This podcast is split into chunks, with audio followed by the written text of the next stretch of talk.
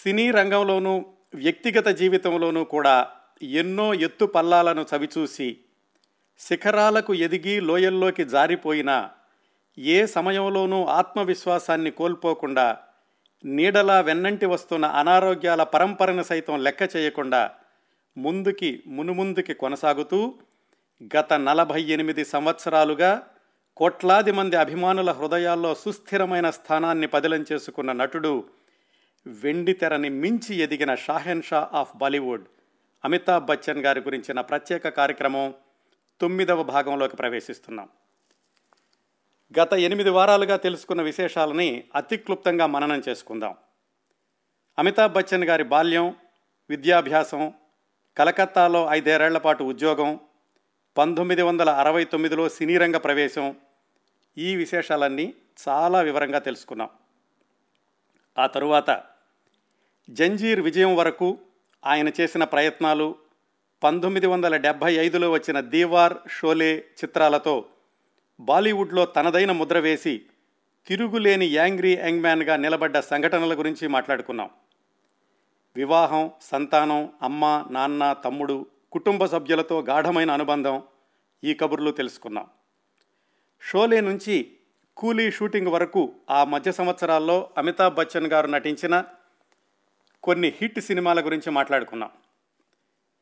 1982 July 24 శనివారం మధ్యాహ్నం Bengaluru university లైబ్రరీలో కూలీ చిత్రం షూటింగ్ సమయంలో పునీత్ ఇస్సార్తో జరిగిన ఫైటింగ్ సన్నివేశంలో అమితాబ్ బచ్చన్ గారి పొత్తి కడుపుకి తగిలిన బలమైన దెబ్బ గురించి వివరంగా తెలుసుకోవడం దగ్గర క్రిందటి వారం కార్యక్రమాన్ని సెమికోలన్ పెట్టాం. అక్కడి నుంచి ప్రారంభించి మిగతా విశేషాలు ఈరోజు మాట్లాడుకుందాం. దెబ్బ తగిలిన వెంటనే దాని తీవ్రత ఏమిటో ఎవరూ గ్రహించలేకపోయారు. అమితాబ్ నొప్పితో బాధపడుతున్నారని మాత్రం అందరికీ తెలిసింది. మన్మోహన్ దేశాయ్ గారు వెంటనే ఆ రోజు షూటింగ్కి ప్యాకప్ చెప్పేశారు, సుమారుగా సాయంకాలం 3-4 గంటల మధ్యలో. అమితాబ్ని జాగ్రత్తగా ఆయన ఉంటున్నటువంటి వెస్ట్ ఎండ్ హోటల్కి పంపించేశారు. జయా బచ్చన్ గారు కూడా ఆయనతో ఉండడం చాలా ఉపయోగకరం అయ్యింది. ఆయన ఆసుపత్రి నుంచి హోటల్కి వెళ్ళాక ఇంకా నొప్పి తగ్గలేదు, అందుకని బెంగుళూరులోనే తెలిసినటువంటి డాక్టర్ ఎవరో ఒక ఆయన ఉంటే ఆయన పిలిచారు. ఆయన చూశారు, కానీ మామూలు నొప్పి ఏదో అనుకుని ఆ పెయిన్ కిల్లర్స్ కొన్ని ఇచ్చి నిద్రపోవడానికి కూడా ఓ మాత్ర లాంటిది ఇచ్చారు. రాత్రి 8 గంటలైంది, అంటే అప్పటికే ఆయనకి దెబ్బ తగిలి 5 గంటలు అవుతుంది సుమారుగా. ఆ పెయిన్ కిల్లర్ వేసుకున్నంతసేపు మాత్రం పడుకున్నారు. ఆ రాత్రి మళ్ళా కొంతసేపు అయ్యాక మెలకు రాగానే మళ్ళీ తీవ్రమైనటువంటి బాధ, మళ్ళా ఒక మాత్ర వేసుకోవడం, అలాగా తెల్లవారులు జరిగింది. కానీ ఆయన తీవ్రంగా ఇబ్బంది పడుతున్నారు, నొప్పితో గిలగిల్లాడుతున్నారని జయా బచ్చన్ గారు తెల్లవారులు గమనిస్తూ వచ్చారు. పొద్దున్నే ఆవిడ ఇంకా ఆలస్యం చేస్తే లాభం లేదని బొంబాయికి ఫోన్ చేశారు. అజితాబ్ బచ్చన్కి ఫోన్ చేసి అమితాబ్ బచ్చన్ గారి ఫ్యామిలీ ఫిజీషియన్ కేఎం షా అని, ఆయన బొంబాయిలో ఉన్నారు, ఆయన్ని తీసుకుని అర్జెంటుగా బెంగళూరుకి రమ్మని జయా బచ్చన్ అజితాబ్ బచ్చన్కి చెప్పారు. అజితాబ్ బచ్చన్ వాళ్ళ అమ్మగారికి, భార్య రమోలాకి మాత్రం చెప్పారు, వాళ్ళ నాన్నగారికి చెప్పలేదు. ఎందుకంటే అప్పటికే ఆయనకి ఆరోగ్యం బాగుండలేదు. ఆయన వయసు కూడా 75 సంవత్సరాలు, ఏది అమితాబ్ బచ్చన్ గారి నాన్నగారి వయసు. ఆయనే పిల్లల్ని చూసుకుంటున్నారు. అజితాబ్ బచ్చన్ బెంగుళూరు వెళుతున్నానని మాత్రమే చెప్పారు, కానీ విషయం ఏమీ చెప్పలేదు. ఆయన ఏమనుకున్నారంటే, సరే మొన్నే యూరోప్ నుంచి వచ్చాడు అజితాబు, అన్నయ్యని కూడా చూసి కూడా చాలా రోజులు అయింది, అందుకని ఏదో వంక చెప్పి పెట్టుకుని వెళుతున్నాడేమోలే అనుకున్నారు హరివంశరాయ్. అజితాబ్ బచ్చన్ మాత్రం ఆ కేఎం షా గారిని వెంట పెట్టుకుని బెంగుళూరు వెళ్ళారు. ఆదివారం మధ్యాహ్నమో ఎంతో అయింది అక్కడికి వెళ్ళేసరికి. అప్పటికి దెబ్బ తగిలి 20 గంటలు అయింది. ఆ కేఎం షా గారు ఆయన జనరల్ సర్జన్ మాత్రమే, ఏది ప్రత్యేకమైనటువంటి వైద్యుడు కాదు. ఆయన అమితాబ్ బచ్చన్ గారిని చూశాక ఇక హోటల్లో ఉంటే లాభం లేదు, హాస్పిటల్కి తీసుకెళ్ళి అక్కడ ఎక్స్రే తీయించాలి అని చెప్పి ఆయన నిర్ణయం తీసుకుని వెంటనే బెంగళూరులోని సెంట్ ఫిలోమినా హాస్పిటల్కి తీసుకెళ్లారు. మరి అమితాబ్ బచ్చన్ లాంటి నటుడు వచ్చాడంటే ఆసుపత్రి ఎలా ఉంటుందో ఊహించుకోవచ్చు. అక్కడ ఆయనకి ప్రత్యేకమైనటువంటి గది అంతా ఏర్పాటు చేశారు. అక్కడ వెంటనే ఎక్స్రే తీయడానికని ఏర్పాట్లు ప్రారంభించారు. అక్కడ జరిగినటువంటి ఒక చిన్న పొరపాటు ఏమిటంటే ఆ ఎక్స్రే మెషిన్ కూడా పోర్టబుల్ ఎక్స్రే మెషిన్ తోటి తీశారు. మరి ఎక్స్రే ఎలా వచ్చిందో ఏంటో కేఎం షా గారు చూశారు, ఆ హాస్పిటల్లో ఉన్నటువంటి సీనియర్ సర్జన్ ఒక ఆయనకు కూడా చూపించారు. ఇద్దరు ఎక్స్రే చూశాక ఏం పర్వాలేదు, దీనిలో ఏమీ కనిపించడం లేదు, లోపల ఏమీ పెద్ద నష్టం జరిగినట్లేదు, ఈ పెయిన్ కిల్లర్సే వాడుతూ ఉందాం అని చెప్పారు. అది జూలై 25 ఆదివారం సాయంకాలం వరకు అలా నడిచింది. జూలై 26 సోమవారం అమితాబ్ బచ్చన్ గారి ఆరోగ్య పరిస్థితిలో ఏమీ మెరుగుదల కనిపించలేదు. ఆయన అప్పుడప్పుడు కూడా స్పృహ కోల్పోతూ ఉన్నారు. దాంతో మళ్ళా ఇంకొక ఎక్స్రే తీసి చూద్దాము అనుకున్నారు ఈ డాక్టర్లు ఇద్దరు, కేఎం షా గారును హాస్పిటల్లో అమితాబ్ బచ్చన్ గారిని చూస్తున్నటువంటి ఆ సీనియర్ సర్జన్ అనుకుని మళ్ళీ ఎక్స్రే తీశారు. ఇది జూలై 26 సోమవారం జరిగినటువంటి పరిస్థితి. అంటే అప్పటికీ అమితాబ్ బచ్చన్ గారికి యాక్సిడెంట్ జరిగి 3వ రోజు అవుతోంది. శనివారం మధ్యాహ్నం జరిగితే సోమవారం రెండో ఎక్స్రే తీశారు. ఆ రెండో ఎక్స్రేలో కూడా వాళ్ళిద్దరూ చూశారు, కానీ వాళ్ళు దానిలో కూడా ఏమీ కనిపించలేదు. బాగానే ఉంది, ఇంతకంటే పెద్దగా చేయగలిగింది ఏమి లేదు, ఈ పెయిన్ కిల్లర్సే వాడదాము అనేటటువంటి నిర్ణయాన్ని వాళ్ళు కొనసాగించారు సోమవారం మధ్యాహ్నం వరకు. నిజానికి అప్పటికే యాక్సిడెంట్ జరిగి దాదాపుగా 48 గంటలు కావస్తోంది. అప్పటికే అమితాబ్ బచ్చన్ గారి శరీరం లోపల తీవ్రమైనటువంటి మార్పులు జరుగుతున్నాయి. ఆ విషయాన్ని గ్రహించలేకపోయారు. విషయం ఏమిటంటే ఆ ఎక్స్రేలో ఆ పొత్తి కడుపు వెనకాల ఒక చిన్నగా పల్చటి తెర లాంటిది ఏదో ఉంది, కానీ అది ఎక్స్రేలో వచ్చినట్టు లోపం అనుకున్నారు. కానీ ఆ పొర ఎందుకుంది, ఆ పొర కూడా ఏమైనా శరీరంలో జరిగే మార్పుల ప్రభావమా అన్న విషయం కోణంలో ఆలోచించలేకపోయారు. దానికి ఒక కారణం కూడా ఉంది. అమితాబ్ బచ్చన్ గారే తర్వాత చెప్పుకున్నారు, డాక్టర్లందరూ కూడా నన్ను విఐపి సిండ్రోమ్తో చూశారు, అందుకని ఎలాంటి నిర్ణయం తీసుకోవాలి, ఎలాంటి నిర్ణయం తీసుకుంటే ఏమవుతుంది అని వాళ్ళు కూడా సందేహాస్పదంగా నిర్ణయాలు తీసుకోవడం ప్రారంభించారు అని తర్వాత ఎప్పుడో చెప్పారనుకోండి. ఆ లోపల ఏం జరుగుతుందంటే డాక్టర్లు గమనించిన విషయం అప్పటి వరకు అమితాబ్ బచ్చన్ గారికి దెబ్బ తగిలినటువంటి కొద్ది క్షణాలకే ఆ పొత్తి కడుపు లోపల పేగులకి రంధ్రం పడింది. పేగులకి రంధ్రం పడి ఆ పేగుల్లో ప్రవహించేటటువంటి మలిన పదార్థాలు, వాయువులు అవన్నీ కూడా పొట్టలోకి వచ్చేసేసి శరీరంలోని అన్ని అవయవాలకి కూడా వెళ్ళిపోయినాయి. మెదడుకి తప్ప ఆ మలిన పదార్థాలన్నీ కూడా అమితాబ్ బచ్చన్ గారి శరీరంలో చేరనటువంటి అవయవం లేదు. కానీ ఈ విషయాలు ఏమీ ఇంకా డాక్టర్లకు తెలియలేదు. వాళ్ళు మాత్రం ఎక్స్రే చూసి మామూలుగానే ఉంది అనుకున్నారు. నిజంగా జరగాల్సినటువంటి వైద్యం ఏమిటంటే అలాంటి దెబ్బని కనుక వెంటనే కనిపెట్టి ఉంటే, అంటే ఈ పేగులకి రంధ్రం పడిందన్న విషయాన్ని కనుక ఆదివారం కానీ కనిపెట్టి ఉంటే 6 గంటల్లోగా ఆపరేషన్ చేసేసేయాలి. అలా జరిగి ఉంటే కనుక ఆయన 4-5 వారాల్లో లేచి తిరగగలిగి ఉండేవాడు. ఇవన్నీ కూడా తర్వాత తెలిసినటువంటి విషయాలు. ఇంకా మనం సోమవారం దగ్గరే ఉన్నాం. డాక్టర్లు పెయిన్ కిల్లర్స్నే కొనసాగిస్తూ ఉన్నారు. జయా బచ్చన్ గారిని అడిగారు ఏం చేద్దాము ఏమిటి అని. జయా బచ్చన్ గారితో మాట్లాడాక ఈ డాక్టర్లు ఇద్దరు ఇక్కడ కాదు, ఇక్కడ నుంచి కూడా బొంబాయి తీసుకెళ్ళిపోదాము, బొంబాయి తీసుకెళ్తే కనుక మెరుగైన వైద్యం ఉంటుంది అనుకుని జయా బచ్చన్ గారితో మాట్లాడి సోమవారం సాయంకాలానికి బొంబాయి వెళ్ళేటటువంటి ఫ్లైట్లో టికెట్లు కూడా బుక్ చేయించారు.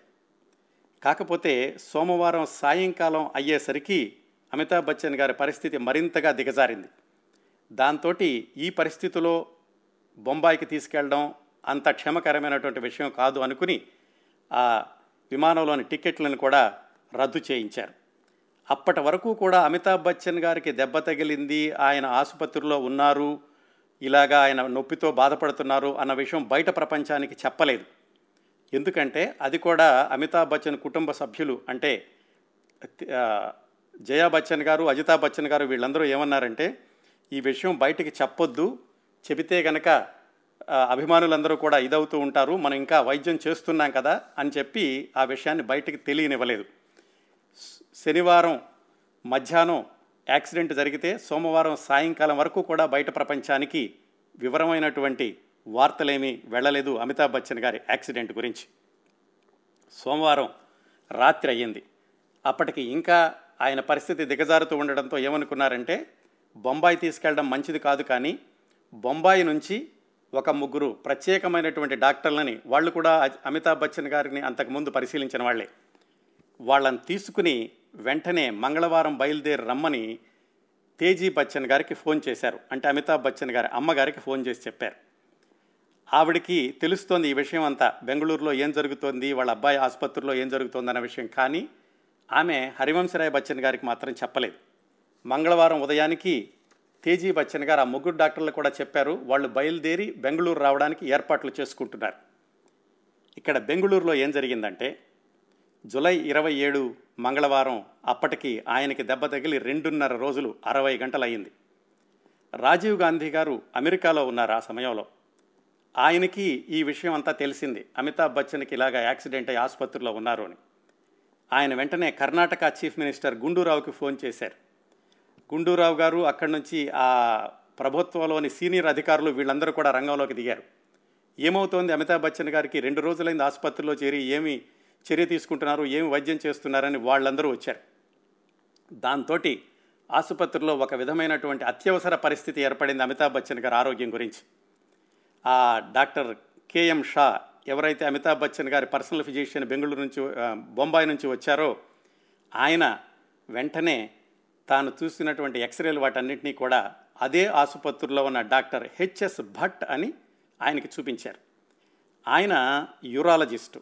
ఆ హెచ్ఎస్ భట్ గారు అంతకుముందు రాజకీయ నాయకుడు జయప్రకాష్ నారాయణ గారికి కూడా ఆయనే వైద్యం చేశారు. ఆయనకి చూపించారు ఎక్స్రేలు. ఆయన చూసిన వెంటనే మరు నిమిషమే చెప్పారు, అసలు ఎందుకు ఆలస్యం చేశారు ఇంతవరకు, ఇదిగో కనిపిస్తోంది కదా వెనకాల పొత్తికడుపు వెనకాల చిన్న తెరలాగాను, అదే ప్రమాద సూచిక, వెంటనే అమితాబ్ బచ్చన్ గారికి సర్జరీ చేయాలి, ఏర్పాట్లు చేయమని చెప్పారు. తేజీ బచ్చన్ గారు అక్కడ స్పెషలిస్టులను తీసుకుని వస్తున్నారు అని ఆయనకి చెప్పారు. ఆ విమానం ఎప్పుడొస్తుందో ఎన్ని గంటలు అవుతుందో తెలీదు, కానీ మనం ఆలస్యం చేయడానికి ఏమాత్రం మంచిది కాదు, వెంటనే ఆపరేషన్కి ఏర్పాట్లు చేయండి అని ఆపరేషన్ థియేటర్ వాళ్ళకి సూచనలు ఇచ్చారు డాక్టర్ హెచ్ఎస్ భట్. అది గమనించగానే ఈ కేఎం షా గారికి ఒక్కసారిగా మూర్ఛ వచ్చినంత పని అయిందట. అంటే 2 రోజుల పాటు నేను ఇలాగ ఆపేశానా, సరైనటువంటి నిర్ణయం తీసుకోకుండా, సరైనటువంటి డాక్టర్ని కలుసుకోకుండా అని ఏమనుకున్నారు, కానీ ఆయన ఫెయింట్ అయిపోయారు. ఆయన పక్కకి తీసుకెళ్లారు.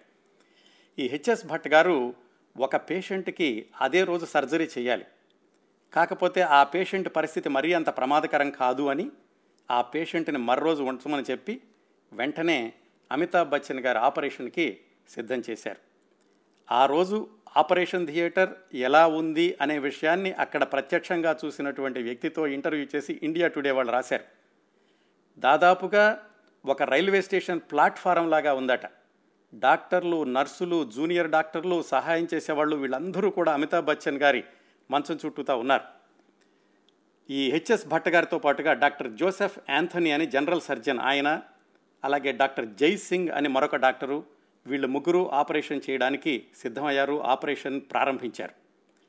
ప్రారంభించిన కొంచెం సేపటికి తేజీ బచ్చన్ గారు ఆ ముగ్గురు స్పెషలిస్టులతోటి బొంబాయి నుంచి బెంగళూరుకు వచ్చారు. ఆ ముగ్గురు స్పెషలిస్టులు కూడా లోపలికి వెళ్ళారు వాటిని పరిశీలించడానికి, ఇలా ఏమవుతుందో ఏమిటో చూడడానికి అని. అమితాబ్ బచ్చన్ గారికి ఆపరేషన్ జరుగుతున్నటువంటి పక్క రూములో జయా బచ్చన్, అమితాబ్ బచ్చన్ గారి అమ్మగారు తేజీ బచ్చన్, వాళ్ళ తమ్ముడు అజితాబ్ బచ్చన్, అలాగే నిర్మాత యాష్ జోహార్, వాళ్ళందరూ కూడా చాలా ఆతృతగా ఎదురుచూస్తున్నారు. అప్పటికి హరివంశరాయ్ గారికి బొంబాయిలో ఆయనకి చెప్పారు, ఇలా దెబ్బ తగిలింది కానీ ప్రమాదం ఏమీ లేదు, వైద్య చికిత్స జరుగుతోంది అని. అంతవరకే తెలుసు. ఆయనకి ఇంత తీవ్రమైనటువంటి దెబ్బ, ఇలాగ ఆపరేషన్ చేస్తున్నారు అన్న విషయం వాళ్ళ నాన్నగారికి తెలియదు. ఆపరేషన్ ప్రారంభించగానే ఏం జరిగిందంటే, ఇదంతా కూడా కొంచెం ఈ వైద్య పరిభాషలోని కొన్ని మాటలు చెప్పాల్సి వస్తుంది, అందుకని కొన్ని ఆంగ్ల పదాలు వాడతాను, శ్రోతలు గమనించగలరు. ఆయన యొక్క పొత్తి కడుపుని ఓపెన్ చేయగానే ఒక్కసారిగా లోపల ఉన్నటువంటి పస్ అంతా కూడా ఒక ఫౌంటైన్ లాగా విరజమ్మిందట. డాక్టర్లకు వెంటనే తెలిసిపోయింది, చిన్న పేగు పెద్ద పేగు కలిసే చోట ఒక పెద్ద రంధ్రం ఉంది. ఆ రంధ్రంలో నుంచి వాయువులు, ఆ వ్యర్థ పదార్థాలు అవన్నీ కూడా రక్తంలోనూ మిగతా శరీరంలోనూ కలిసిపోయినాయి. వెంటనే వాళ్ళు ఆ పస్ అంతా కూడా క్లీన్ చేసేసి ఆ చిన్న పేగు పెద్ద పేగు ఎక్కడైతే కూడా రంధ్రం ఉందో దాన్ని కలిపేసేసి దానికి కుట్లు వేసేశారు. కుట్లు వేసేసాక మరి పొట్టలో ఉన్నటువంటి ఈ వ్యర్థ పదార్థాలన్నీ ఇంకా బయటకు విరజిమ్ముతున్నాయి. అందుకని చెప్పేసి ఈ పొట్టకి రంధ్రం చేసి ఆయన పొత్తి కడుపుకి అక్కడి నుంచి 2 ట్యూబులు బయటకు వేశారు. ముందు ఒక ట్యూబ్ వేశారు. ఒక ట్యూబ్ బయటకు ఎందుకు వేశారంటే దానిలో ఉన్న పస్ అంతా అక్కడ బయటకు రావడానికి.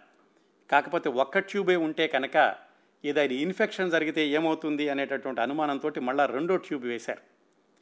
2 ట్యూబులు ఆయన పొట్టలో నుంచి బయటకు వచ్చినవి, సర్జరీ చేసి లోపల రంధ్రాన్ని పూర్తి చేసేసి మళ్ళీ కలిపి కుట్టేసేసారు. ఇదంతా కూడా మంగళవారం సాయంకాలం జరిగింది. దాదాపుగా 3 గంటల పాటు ఆ సర్జరీ జరిగింది. అయ్యేసరికి మంగళవారం సాయంకాలం 7 గంటలైంది. అప్పటికీ ఆయనకి దెబ్బ తగిలి 76 గంటలయ్యింది. బొంబాయి నుంచి వచ్చినటువంటి స్పెషలిస్టులు ఎవరంటే డాక్టర్ ఎంకే గాంధీ అని సూరి హాస్పిటల్ చీఫ్ కార్డియాలజిస్టు, అలాగే డాక్టర్ శరద్ షా ఆయన gastroenterologist, doctor Shirish Bhansali ఆయన అబ్డామినల్ సర్జన్. ఈ బొంబాయి నుంచి వచ్చిన వాళ్ళందరూ కూడా చిట్ట చివరిలో ఈ ఆపరేషన్ అంతటిని పర్యవేక్షించారు. బెంగళూరులో ఉన్న హెచ్ఎస్ భట్ బృందం అంతా కూడా ఆపరేషన్ చేశారు. ఇప్పుడు మొదలైంది నిజమైనటువంటి పరీక్షా సమయం. ఎప్పుడైనా కానీ అంత పెద్ద ఆపరేషన్ జరిగాక దాదాపుగా 24 గంటలు గడిస్తే కానీ రోగి ప్రాణం ఎలా ఉంటుంది, లేక రోగి పరిస్థితి ఎలా ఉంటుంది, స్థిరంగా ఉందా లేదా అన్న విషయం చెప్పలేమంటారు. అమితాబ్ బచ్చన్ గారి విషయంలో కూడా అదే జరిగింది. మంగళవారం సాయంకాలం 7 గంటలకు ఆపరేషన్ పూర్తయ్యాక డాక్టర్లు చెప్పారు, రేపు సాయంకాలం 7 గంటల వరకు కూడా మనం పరిస్థితిని చాలా జాగ్రత్తగా గమనిస్తూ ఉండాలి, ఏ క్షణం ఏమవుతుందోనని. మన్మోహన్ దేశాయ్ ఏది కూలీ ప్రొడ్యూసరు, డైరెక్టరు, ఆయన దాదాపుగా రోజు 2 పూట్ల కూడా బెంగళూరులోని రాజరాజేశ్వరి టెంపుల్కి వెళ్ళి ఆయన దర్శించి వస్తున్నారు, ప్రార్థించి వస్తున్నారు. ఈ మంగళవారం సాయంకాలానికల్లా మొత్తం భారతదేశం అంతా కూడా తెలిసిపోయింది. అమితాబ్ బచ్చన్ గారు ఆసుపత్రిలో ఉన్నారు, తీవ్రమైన దెబ్బ తగిలింది, ఆయనకి ఆపరేషన్ చేశారు, పరిస్థితి కూడా అటు ఇటుగా ఉందన్న విషయం ప్రపంచానికి అంతటికీ తెలిసిపోయింది. హరివంశరావు గారికి కూడా తెలిసింది. పిల్లలకి ఏమీ చెప్పలేకపోయారు, 8 సంవత్సరాలు 6 సంవత్సరాలు పిల్లలకు కూడా. బొంబాయిలో ఉన్న వాళ్ళకి ఏదో జరుగుతోంది, ఈ నానమ్మ బాబాయి కూడా బెంగళూరు వెళ్ళారు, తాతగారేమో చాలా సీరియస్గా ఉన్నారు, ఏమీ అర్థం కావట్లేదు పిల్లలకు కూడాను. పిల్లల్ని పెట్టుకుని ఆయన అక్కడే ఉన్నారు బొంబాయిలో. బెంగళూరులో ఆపరేషన్ అయ్యాక 24 గంటలు చూడాలని చెప్పారు కదా. జూలై 28 బుధవారం అర్ధరాత్రి అయ్యేసరికి అమితాబ్ బచ్చన్ గారి పరిస్థితి బాగా దిగజారింది. ఆ పరిస్థితిని ప్రతిక్షణం గమనిస్తున్నటువంటి డాక్టర్లు ఇంకా ఈయన జీవించేటటువంటి శాతం 50 మాత్రమే అని చెప్పారు. 50% మాత్రమే ఆయన జీవించేటటువంటి పరిస్థితి ఉంది అని బుధవారం రాత్రి, అంటే బుధవారం తెల్లవారుజామున చెప్పారు. పొద్దున్నే అయ్యేసరికి ఆయన ఊపిరితిత్తులు బాగా దిగజారిపోయినాయి. ఒక న్యూమోనియా వచ్చిందేమో అనుకున్నారు. అసలే ఆయన అప్పుడప్పుడు ఆస్తమా అటాక్ వస్తూ ఉండేది. దాంతో డాక్టర్లు వెంటనే ఒక బ్రాంకోస్కోప్ తెప్పించి గొంతులో నుంచి లోపలికి పెట్టి పరీక్ష చేద్దామా అనుకున్నారు. కానీ ఆ నిర్ణయాన్ని వెంటనే మానుకున్నారు. ఎందుకంటే ఇంకా పెద్ద ఆపరేషన్ జరిగి 24 గంటలు కూడా కాలేదు. ఇలాంటి సమయంలో రోగి గొంతులో నుంచి మళ్ళీ ఇంకొక పరికరాన్ని దూర్చడం, ఆ ఊపిరితిత్తులను పరిశీలించడం అంటే ప్రమాదకరం అని చెప్పి దాన్ని ఆపేశారు. కానీ రక్తం శాంపుల్స్ తీసుకుని దాంట్లో ఉన్న దానిని టెస్ట్ చేశారు. ఆ ఎసిడిటీ ఎంత ఉంది, ఆక్సిజను కార్బన్ డైఆక్సైడ్ శాతం ఎంత ఉంది, ఇలాంటివన్నీ పరీక్షించారు. పరీక్షించాక అప్పటికి కూడా వాళ్ళకి ఆ రక్తంలో ప్లేట్లెట్ సెల్స్ తక్కువగా ఉన్నట్టుగా తెలిసింది. అమితాబ్ బచ్చన్ గారి గురించి ఏమి చెప్పలేమంటున్నారు. ఆ నెబ్యులైజ్డ్ ఆక్సిజన్ అని అది పెట్టారు ఆయన ఊపిరి తీసుకోవడానికి. ఇంకా అప్పటికి ఆయన పరిస్థితి ఎలా ఉందంటే విపరీతంగా యాజిటేషన్ అయ్యి మంచం మీద పడుకున్నటువంటి వ్యక్తి కూడా ఏమీ తెలియక పెట్టినటువంటి వైర్లు పరికరాలు అవన్నీ కూడా చేతులతో లాగేసుకోవడం ప్రారంభించారు. ఆయన్ని శాంతంగా ఉండగలిగిన వాళ్ళు కుటుంబ సభ్యులు మాత్రమే. డాక్టర్లు చెప్పారు కానీ ఆయనకి తెలియటం లేదు. దగ్గర ఉన్నటువంటి కుటుంబ సభ్యులు వాళ్ళ అమ్మగారు రాజా అని, మున్నా అని ఆవిడ, అలాగే అమిత్జీ అని జయా బచ్చను, అలాగే అజితాబ్ వాళ్ళ అన్నయ్యని, వాళ్ళందరూ కూడా సర్ది చెప్పడంతో ఆయన కొంచెంగా ఆ యాజిటేషన్ తగ్గింది. కానీ అప్పుడప్పుడు కోమలోకి వెళ్ళిపోతున్నారు, మామూలుగా వచ్చినప్పుడు మాత్రం అవన్నీ కూడా తీసుకేసుకోవడానికి ప్రయత్నిస్తున్నారు. అప్పటికే ప్రెస్ రిపోర్ట్స్ అన్నీ వెళ్ళిపోయినాయి. అది బుధవారం జరిగింది. మర్నాడు గురువారం, ఈ గురువారం పొద్దుటికల్లా చెప్పేశారు ఇంకా లాభం లేదు, అమితాబ్ బచ్చన్ గారి పరిస్థితి దాదాపుగా దిగజారిపోయినట్లే, ఈయన బ్రతుకుతారన్న ఆశ ఏమాత్రం లేదు, మీరు వెంటనే చెప్పేసుకోండి, ఫోన్ చేయండి మీ వాళ్ళ నాన్నగారికి, వాళ్ళ పిల్లల్ని రప్పించుకోండి బొంబాయి నుంచి అని చెప్పేసేశారు బుధవారం రాత్రో గురువారం. కానీ తేజీ బచ్చన్ మాత్రం మొండిగా వద్దు, కబురు చెప్పొద్దు, నా కొడుకు ఏమీ కాదు, నేను నమ్మినటువంటి దేవతలు నా కొడుకుని కాపాడతారు అని ఆ తేజీ బచ్చన్ గారు తీసుకున్న నిర్ణయంతో అమితాబ్ బచ్చన్ గురించి డాక్టర్లు పెదవి విరిచినప్పటికీ ఆ విషయాన్ని బొంబాయిలో ఉన్నటువంటి వాళ్ళ నాన్నగారికి చెప్పలేదు. అలా గురువారం కూడా గడిచింది. రోజు ఉదయం సాయంకాలం ఈ హెల్త్ బులెటిన్స్ విడుదల చేస్తున్నారు. ఆ బెంగళూరు హాస్పిటల్ దగ్గర జనం విపరీతంగా వస్తున్నారు హెల్త్ బులెటిన్స్ చూడడానికి, ఏమైంది ఏమిటి అని తెలుసుకోవడానికి. ఆ గురువారం రాత్రి జూలై 29 వాళ్ళు ఒక నిర్ణయం తీసుకున్నారు, ఏమైనా సరే ఇక్కడొద్దు, ఇక్కడి నుంచి బొంబాయి తీసుకెళ్ళాలి అని. దానికి కారణం కూడా ఏమిటంటే రక్తంలో ఉన్నటువంటి ప్లేట్లెట్స్ పడిపోయేసరికి వేరే రక్తాన్ని తీసుకుని దాన్ని వడకొట్టి దానిలో ఉన్న ప్లేట్లెట్స్ ఈ రోగి శరీరంలోకి ఎక్కించేటటువంటి ఆ సౌకర్యాలు ఇంకా అప్పట్లో బెంగళూరులో లేవట. మనం మాట్లాడుకుంటుంది 1982 సంగతి. అందుకని మరో రోజు ఏమైనా సరే బొంబాయి తీసుకెళ్దాం అనేటటువంటి నిర్ణయానికి వచ్చారు. జూలై 30 శుక్రవారం ఉదయం అమితాబ్ బచ్చన్ గారికి జాండీస్ వచ్చింది, అంటే లివర్ కూడా ఎఫెక్ట్ అయ్యింది. శుక్రవారం సాయంకాలం ఒక చార్టెడ్ ఫ్లైట్లో తీసుకెళ్దాం అనుకున్నారు బొంబాయికి. కానీ చార్టెడ్ ఫ్లైట్లో వెళితే కనుక విపరీతమైన కుదుపులు ఉంటాయి, అలా కాకుండా మామూలుగా వచ్చేటటువంటి ఎయిర్ బస్లోనే వెళదామని ఏర్పాట్లన్నీ చేశారు. ఆ ఎయిర్ బస్ ముందులో ఉన్నటువంటి కొన్ని సీట్లని తీసేసేసి దాన్ని ఒక చిన్న ఎమర్జెన్సీ రూమ్ లాగా తయారు చేసి ఇంటెన్సివ్ కేర్ యూనిట్ లాగా తయారు చేసి అమితాబ్ బచ్చన్ గారిని బెంగళూరు నుంచి బొంబాయి తీసుకెళ్లడానికి ఏర్పాట్లు చేశారు. ఆ రావాల్సినటువంటి ఎయిర్ బస్ కూడా దాదాపుగా 3 గంటల ఆలస్యంగా వచ్చింది బొంబాయి నుంచి బెంగళూరుకి. అందుకని ఇవన్నీ చేసేసరికి దాదాపుగా శుక్రవారం అర్ధరాత్రి అయ్యింది. అమితాబ్ బచ్చన్ గారికి ఏమీ తెలియదు, ఆయన కోమాలో ఉన్నారు, జాండీస్ వచ్చింది, ఊపిరితిత్తుల్లో కూడా న్యూమోనియా వచ్చినట్లుంది, రావాల్సినటువంటి అన్నీ ఉన్నాయి. ఆయనకి ఆపరేషన్ చేసినప్పటికీ కూడా పరిస్థితి ఏమీ మెరుగుదలగా లేదు, ఆయన మాత్రం అలా జీవోత్సవంలా పడుకునే ఉన్నారు. ఏర్పాట్లన్నీ జరుగుతున్నాయి. శుక్రవారం అర్ధరాత్రి ఆయన్ని ఆసుపత్రి నుంచి ఆ ఎయిర్ విమానాశ్రయానికి తీసుకెళ్ళి ఎయిర్ బస్సులో ఎక్కించాలి. అప్పటికే ప్రెస్ వాళ్ళు, ఈ అభిమానులు వీళ్ళందరూ కూడా హాస్పిటల్ దగ్గర విపరీతంగా ఉన్నారు. వాళ్ళకి లోపల ఏం జరుగుతుందో తెలియటం లేదు. బొంబాయి తీసుకెళ్తున్నారన్న విషయాన్ని మాత్రం చాలా వరకు గోప్యంగా ఉంచారు. అర్ధరాత్రి 12-1 గంట మధ్యలో వెనకాల డోర్ నుంచి అమితాబ్ బచ్చన్ గారి స్ట్రెచర్ మీద తీసుకొచ్చి అంబులెన్స్లో పెట్టి అక్కడి నుంచి విమానాశ్రయానికి దూసుకెళ్లారు. అత్యంత రక్షణతోటి, విపరీతమైనటువంటి ప్రొటెక్షన్ తోటి. కొంత దూరం వెళ్ళాక కొంతమందికి తెలిసింది ఈ అంబులెన్సు ఇలాగా వెళుతోంది, అమితాబ్ బచ్చన్ గారు దాంట్లో ఉన్నారని. కొంతమంది ఆ వ్యాన్ వెనకాల కూడా పరిగెత్తారట. ఆ తర్వాత అందులో ఉన్నటువంటి డాక్టర్ గారు ఒక ఆయన చెప్పారు, ఆ విషయాలు తర్వాత చెప్తాను. ఆ విధంగా శుక్రవారం రాత్రి అర్ధరాత్రి ఎయిర్ బస్ ఫ్లైట్లోకి తీసుకెళ్ళి ఆయన్ని ప్రత్యేకంగా ఏర్పాటు చేసినటువంటి మినీ ఇంటెన్సివ్ కేర్ యూనిట్ లాంటి దాంట్లో పెట్టారు. డాక్టర్లు, కుటుంబ సభ్యులు, ఇంకా చాలా ముఖ్యమైనటువంటి ఈ సినిమా యూనిట్కి సంబంధించిన వాళ్ళు వీళ్ళందరూ కూడా ఉన్నారు. శనివారం తెల్లవారుజామున విమానం జూలై 31 బొంబాయి ఎయిర్పోర్ట్లో ఆగింది. చాలా సినిమాల్లో మీకు విషాదమైనటువంటి దృశ్యాలు చూపించాల్సి వచ్చినప్పుడు, పతాక సన్నివేశాలు వచ్చినప్పుడు కూడా వర్షం వస్తూ ఉంటుంది, మీరు గమనించే ఉంటారు. విషాదానికి వర్షానికి చాలా అవినాభావ సంబంధం ఉంది. విషాదకరమైనటువంటి సంఘటనలు చూపించాల్సి వచ్చినప్పుడు వర్షం కురిపిస్తే కనుక దాని ప్రభావం ఎక్కువగా ఉంటుందట. మరి అమితాబ్ బచ్చన్ గారి ఆ పరిస్థితిని చూసి ప్రకృతి అనుకుందో ఏమో కానీ జోరున వర్షం బొంబాయిలో దిగేసరికి, అది కూడా మాన్సూన్ సీజన్, ఆ వర్షంలో అమితాబ్ బచ్చన్ గారిని బొంబాయిలో ఎయిర్ బస్సులో నుంచి తీసుకొచ్చి ప్రత్యేకమైనటువంటి వ్యాన్లో అక్కడి నుంచి బ్రీచ్ క్యాడ్డీ హాస్పిటల్కి తీసుకెళ్లారు. అది శనివారం తెల్లవారుజామున అయ్యింది. అమితాబ్ బచ్చన్ మృత్యువుతో చేస్తున్నటువంటి పోరాటం ఆ విధంగా బెంగళూరు నుంచి బొంబాయికి మారింది. Breach Candy hospital 2nd floor. ఈ ఆసుపత్రి అంటే చాలా విచిత్రమైనటువంటి స్థలం అది. ఈ ఆసుపత్రిలోనే కొన్ని ప్రాణాలు తొలిశ్వాస తీసుకుంటాయి, అలాంటి ఆసుపత్రిలోనే మరికొన్ని ప్రాణాలు తుదిశ్వాస విడుస్తాయి. అమితాబ్ బచ్చన్ గారి పిల్లలు పుట్టింది ఆ బ్రీచ్ క్యాడ్డీ హాస్పిటల్లోనే. బహుశా ఆయన ఉన్నటువంటి 2nd floorకి ఆ దగ్గరలోనే ఎక్కడో వాళ్ళు పుట్టి ఉంటారు.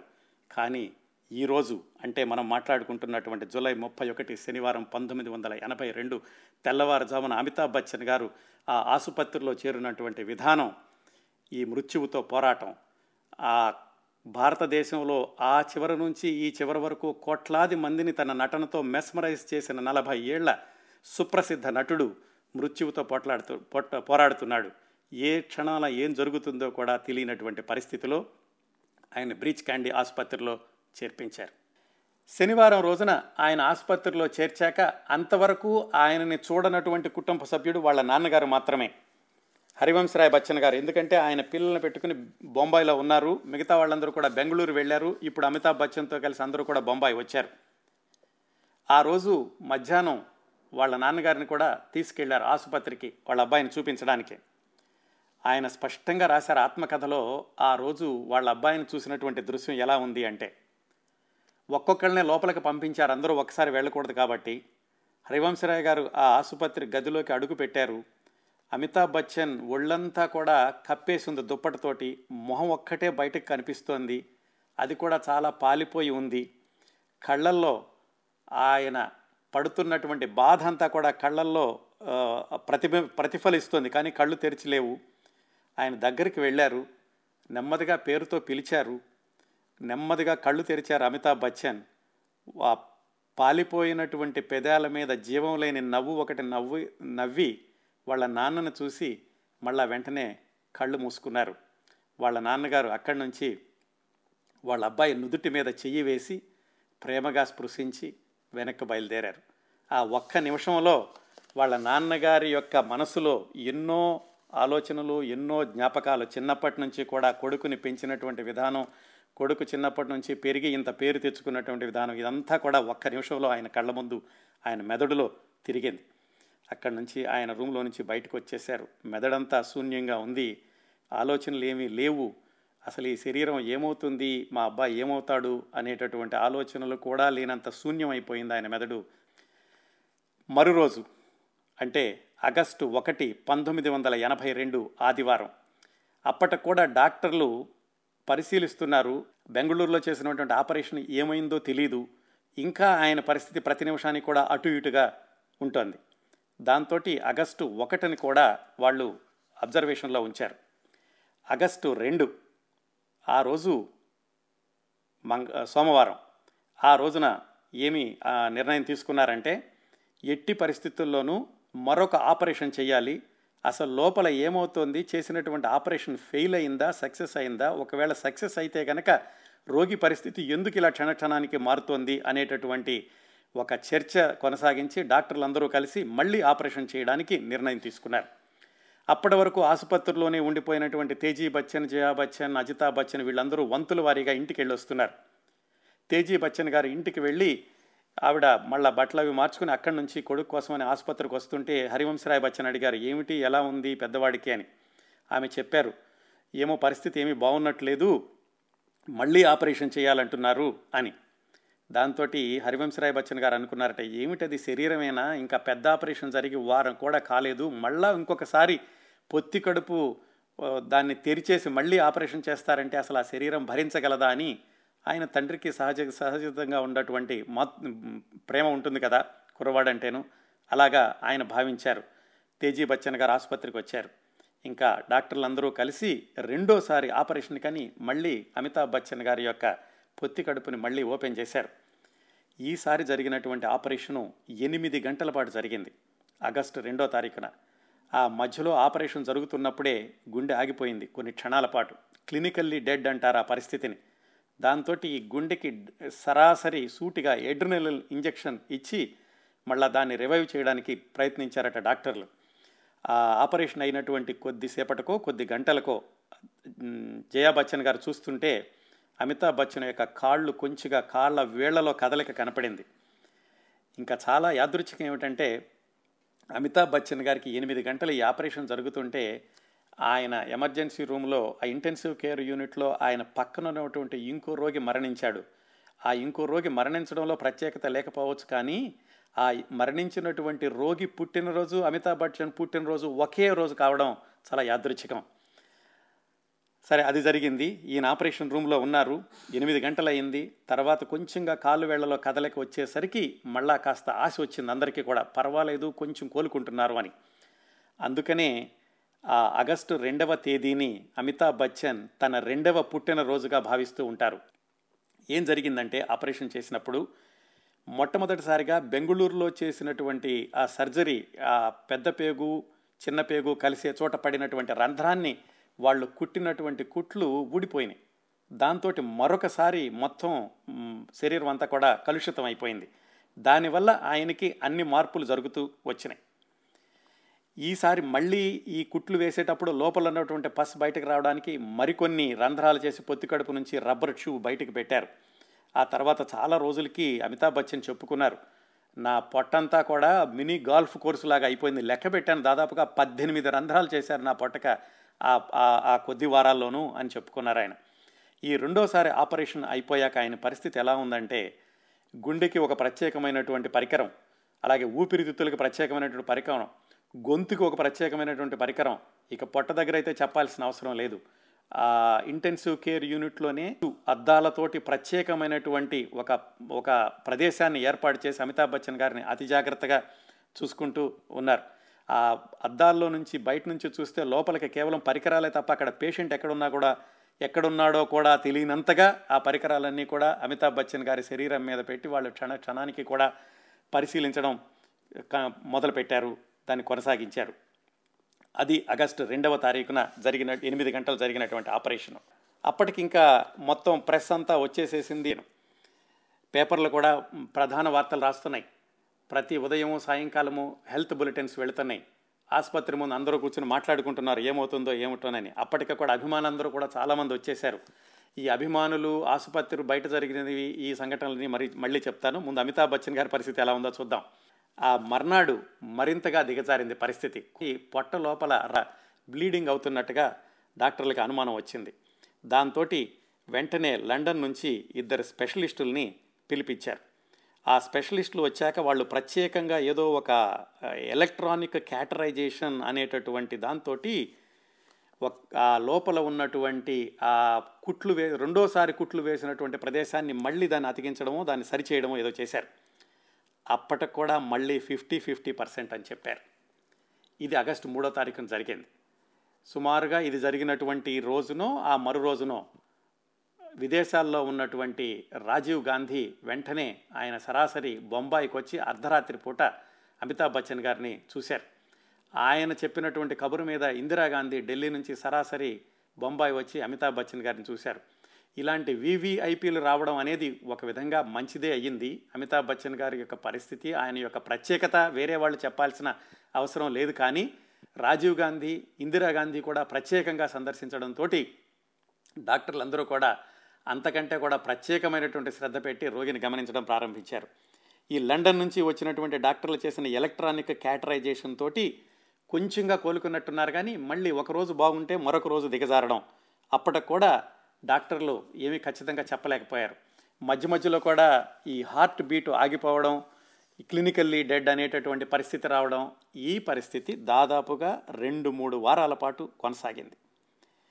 ఈ మధ్య మధ్యలో ఇలాంటి పరిస్థితి వచ్చినప్పుడు ఈ న్యూస్ బులెటిన్స్ విడుదల చేసినప్పుడు కొన్ని పేపర్లు ఏమిటంటే, అత్యుత్సాహంతో అమితాబ్ బచ్చన్ ఇక లేరు, అమితాబ్ బచ్చన్ గారు అతి సందిగ్ధంగా ఉన్నారు, ఏ క్షణానైనా సరే వార్త వస్తుంది, ఇలాంటి వార్తలన్నీ కూడా వ్రాయడం ప్రారంభించినవి వార్తాపత్రికలు. దాదాపుగా ఆగస్టు చివరి వారం వరకు కూడా అమితాబ్ బచ్చన్ గారి పరిస్థితి ఊగిసలాటగానే ఉండింది. 1982 ఆగస్టు చివరి వారం, అంటే అప్పటికే ఆయనకి యాక్సిడెంట్ జరిగి దాదాపుగా నెల రోజులైంది. అప్పటికి ఆయన్ని ప్రమాదం నుంచి బయటపడ్డారు, అమితాబ్ బచ్చన్ మనవాడే, అమితాబ్ బచ్చన్ బ్రతికి బయటపడ్డారు అనేటటువంటి వార్త వచ్చింది. ఇదండి ఆ నెల రోజుల్లో జరిగింది. ఇంకా ఈ ఆగస్టు అయిపోయాక ఆయన్ని ఇంటికి పంపించారు. ఇంటికి పంపించాక ఆయన ఇంటి దగ్గర కొద్ది వారాలు విశ్రాంతి తీసుకున్నారు. ఆ విశ్రాంతి తీసుకున్న సమయంలోనే అసలు ఏం జరిగింది షూటింగ్లో చూద్దామని చెప్పేసి అమితాబ్ బచ్చన్ గారు ప్రత్యేకంగా ఆ షూటింగ్ సందర్భంలో జరిగినటువంటి ఆ దృశ్యాన్ని రషస్ తెప్పించుకుని ఇంట్లో మళ్ళీ వెనక్కి ముందుకి తిప్పి చూశారట. వాళ్ళ నాన్నగారు రాసుకున్నారు అదంతాను.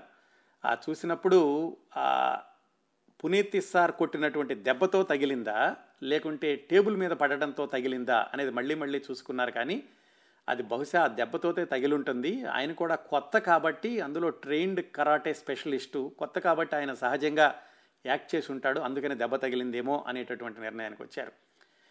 అటువైపు పునీత్ ఇస్సార్ పరిస్థితి కూడా చాలా డెలికేట్గా ఉండింది. ఎందుకంటే ఆయన ఇంకా మొట్టమొదటి సినిమా, అందులో అమితాబ్ బచ్చన్ లాంటి ప్రముఖ నటుడితోటి నటించేటప్పుడు మొట్టమొదటి దృశ్యంలోనే, ఆ పోరాట దృశ్యంలోనే ఇలా దెబ్బ తగలడం, ఆయన చావు బతుకుల మధ్యన ఉండి నెల రోజుల తర్వాత బయటకు రావడం, దీంతో ఆయన కూడా చాలా భయపడ్డారు.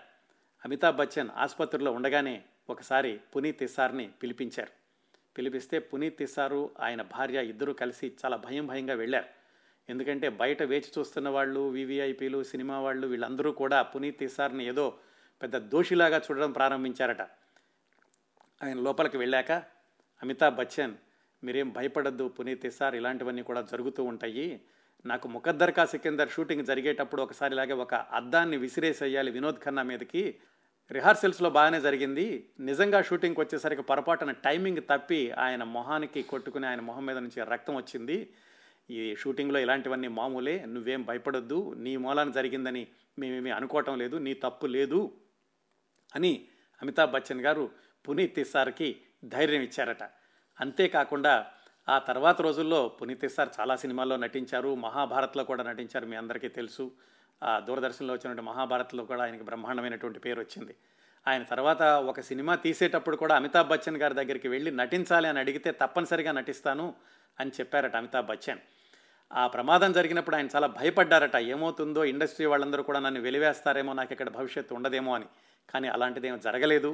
పునీత్ తీశార్ కూడా ఆయన భవిష్యత్తులో కూడా చక్కటి సినిమాల్లో నటించారు. అది జరిగింది అమితాబ్ బచ్చన్ గారు ఆసుపత్రిలో ఉండగా. ఇంకా అమితాబ్ బచ్చన్ గారు ఆసుపత్రిలో ఉన్నటువంటి నెల రోజులు, అంటే బెంగళూరు నుంచి బొంబాయి వచ్చాక చాలా విచిత్రమైనటువంటి సంఘటనలు, మనసుని కదిలించేటటువంటి సంఘటనలు బోలెడని జరిగినాయి. ఎందుకంటే మామూలు వ్యక్తి కాదు, ఆ భారతదేశాన్ని అంతటినీ కూడా తన నటనతో తన గుప్పిట్లో పెట్టుకున్నటువంటి వ్యక్తి అనుకోవచ్చు. అంత కోట్లాది మంది అభిమానుల యొక్క హృదయాలను గెలుచుకున్న అమితాబ్ బచ్చన్ అలాగా ఆసుపత్రిలో ఉండి రోజు రోజుకి విపరీతమైనటువంటి వార్తలు వస్తున్నాయంటే భరించలేని వ్యక్తులు భారతదేశం అంతా ఉన్నారు. వాళ్ళు చేసినటువంటి ఈ విచిత్రమైనటువంటి ప్రయత్నాలు, అమితాబ్ బచ్చన్ గారికి సహాయం చేయడానికి వాళ్ళు ముందుకు వచ్చినటువంటి విధానం, రక్తదానాలు, ఆసక్తికరమైనటువంటి సంఘటనలు అవి. తర్వాత కొద్ది నెలల పాటు అమితాబ్ బచ్చన్ గారు ఏం చేశారు, మళ్ళా షూటింగ్లో ఎప్పుడు పాల్గొన్నారు, ఇలాంటి విశేషాలన్నీ వచ్చేవారం అమితాబ్ బచ్చన్ గారి గురించిన ప్రత్యేక కార్యక్రమం 10వ భాగంలో మాట్లాడుకుందాం.